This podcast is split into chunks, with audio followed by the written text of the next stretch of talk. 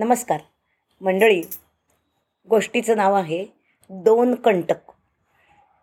महाभारतामध्ये एक सुंदर श्लोक आहे. व कंटको तीक्ष्णौ शरीर परिशोषणौ यश्चाधन कामयते यश्च कुप्यत्यनिश्वरा. म्हणजेच की ऐपत नसताना पैसा नसताना किंबहुना परिस्थिती नसताना खूप श्रीमंती थाटात राहण्याच्या कल्पना इच्छा करणं. आणि दुसरं म्हणजे अंगामध्ये सामर्थ्य नसताना अकारण क्रोध करणं हे दोन कंटक म्हणजे काटे आहेत. आपल्याला बाहेर काटे असतील तर हाताने काढता येतात. पण शरीराच्या आतमध्ये असणारे हे कंटक कसे बरं घालवायचे? आणि त्यासाठीच मनातूनच आपण त्यांना बाहेर काढणं हेच खरं आपलं महत्त्वाचं काम आहे. म्हणून जीवनामध्ये आपल्याला सुख मिळावं ही अपेक्षा असणं काही अयोग्य नाही आहे पण ती पूर्ण करणं हे भगवंताच्या हातात आहे एवढं नक्की. केवळ मनोरथ म्हणजे मनामध्ये इमले बांधायचे आणि त्या इमलांचा विचार करत मला हे सुख मिळेल असं जर वागलं तर सर्वनाश होतो या आशयाची ही एक छोटीशी गोष्ट आहे. एक ब्राह्मण होता. त्याचं नावच होतं स्वभाव कृपण.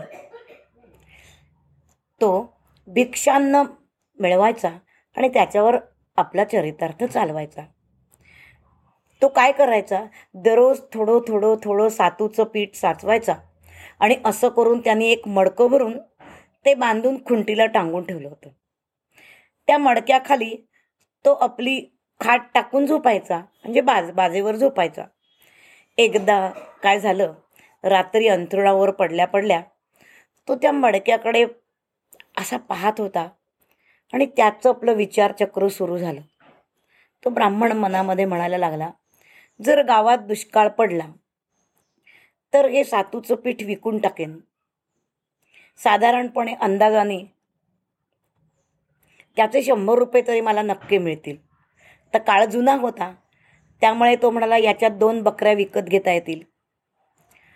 एक सहा महिन्याच्या अंतरानं त्यांना पिल्लं होतील. त्यांना पिल्लं झाली की बकऱ्यांचा मोठा कळप तयार होईल. मग त्यानंतर मला त्या विकता येतील. मग मी गाई खरेदी करेन. कालांतराने म्हैस विकत घेईन. मग घोडी विकत घेईन. त्या घोडीपासून अनेक घोडे तयार होतील. त्यांनाही मी विकेन. आणि ते सगळं विकून झालं की मग मी पुष्कळ सोनं खरेदी करू शकेन. ते सोनं खर्च करून मी या नगरामध्ये एक चार मजली शिट्टोले जंग इमारत बांधीन. आणि मग माझं हे सगळं वैभव बघून एखादा ब्राह्मण आपली वयस्कर झालेली कन्या मला देईल. मग मला पुत्रप्राप्ती होईल. त्या पुत्राचं नाव मी सोम शर्मा असं ठेवीन.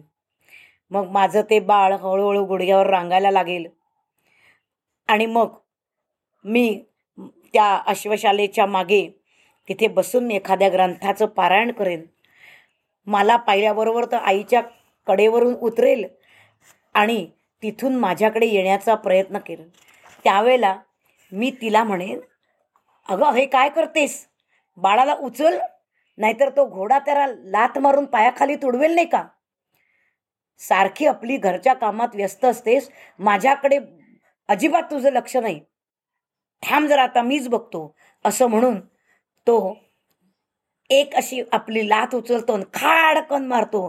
ती नेमकी जे सातूचं पीठ ज्या मडक्यात भरलेलं असतं त्या मडक्यावर बसते आणि ती लात बसल्याबरोबर ते मडकं फुटतं आणि सगळं सातूचं पीठ त्याच्या अंगावर पडतो आणि तो सगळा पांढरा भूतासारखा होतो.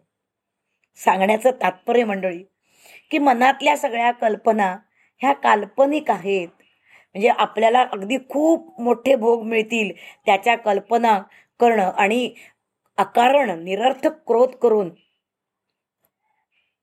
आपण आपली मनशांती घालवणं हे अतिशय चुकीचं आहे. आणि म्हणून तुकाराम महाराज म्हणतात तसं ठेविले अनंते तैसेची राहावे चित्ती असो द्यावे.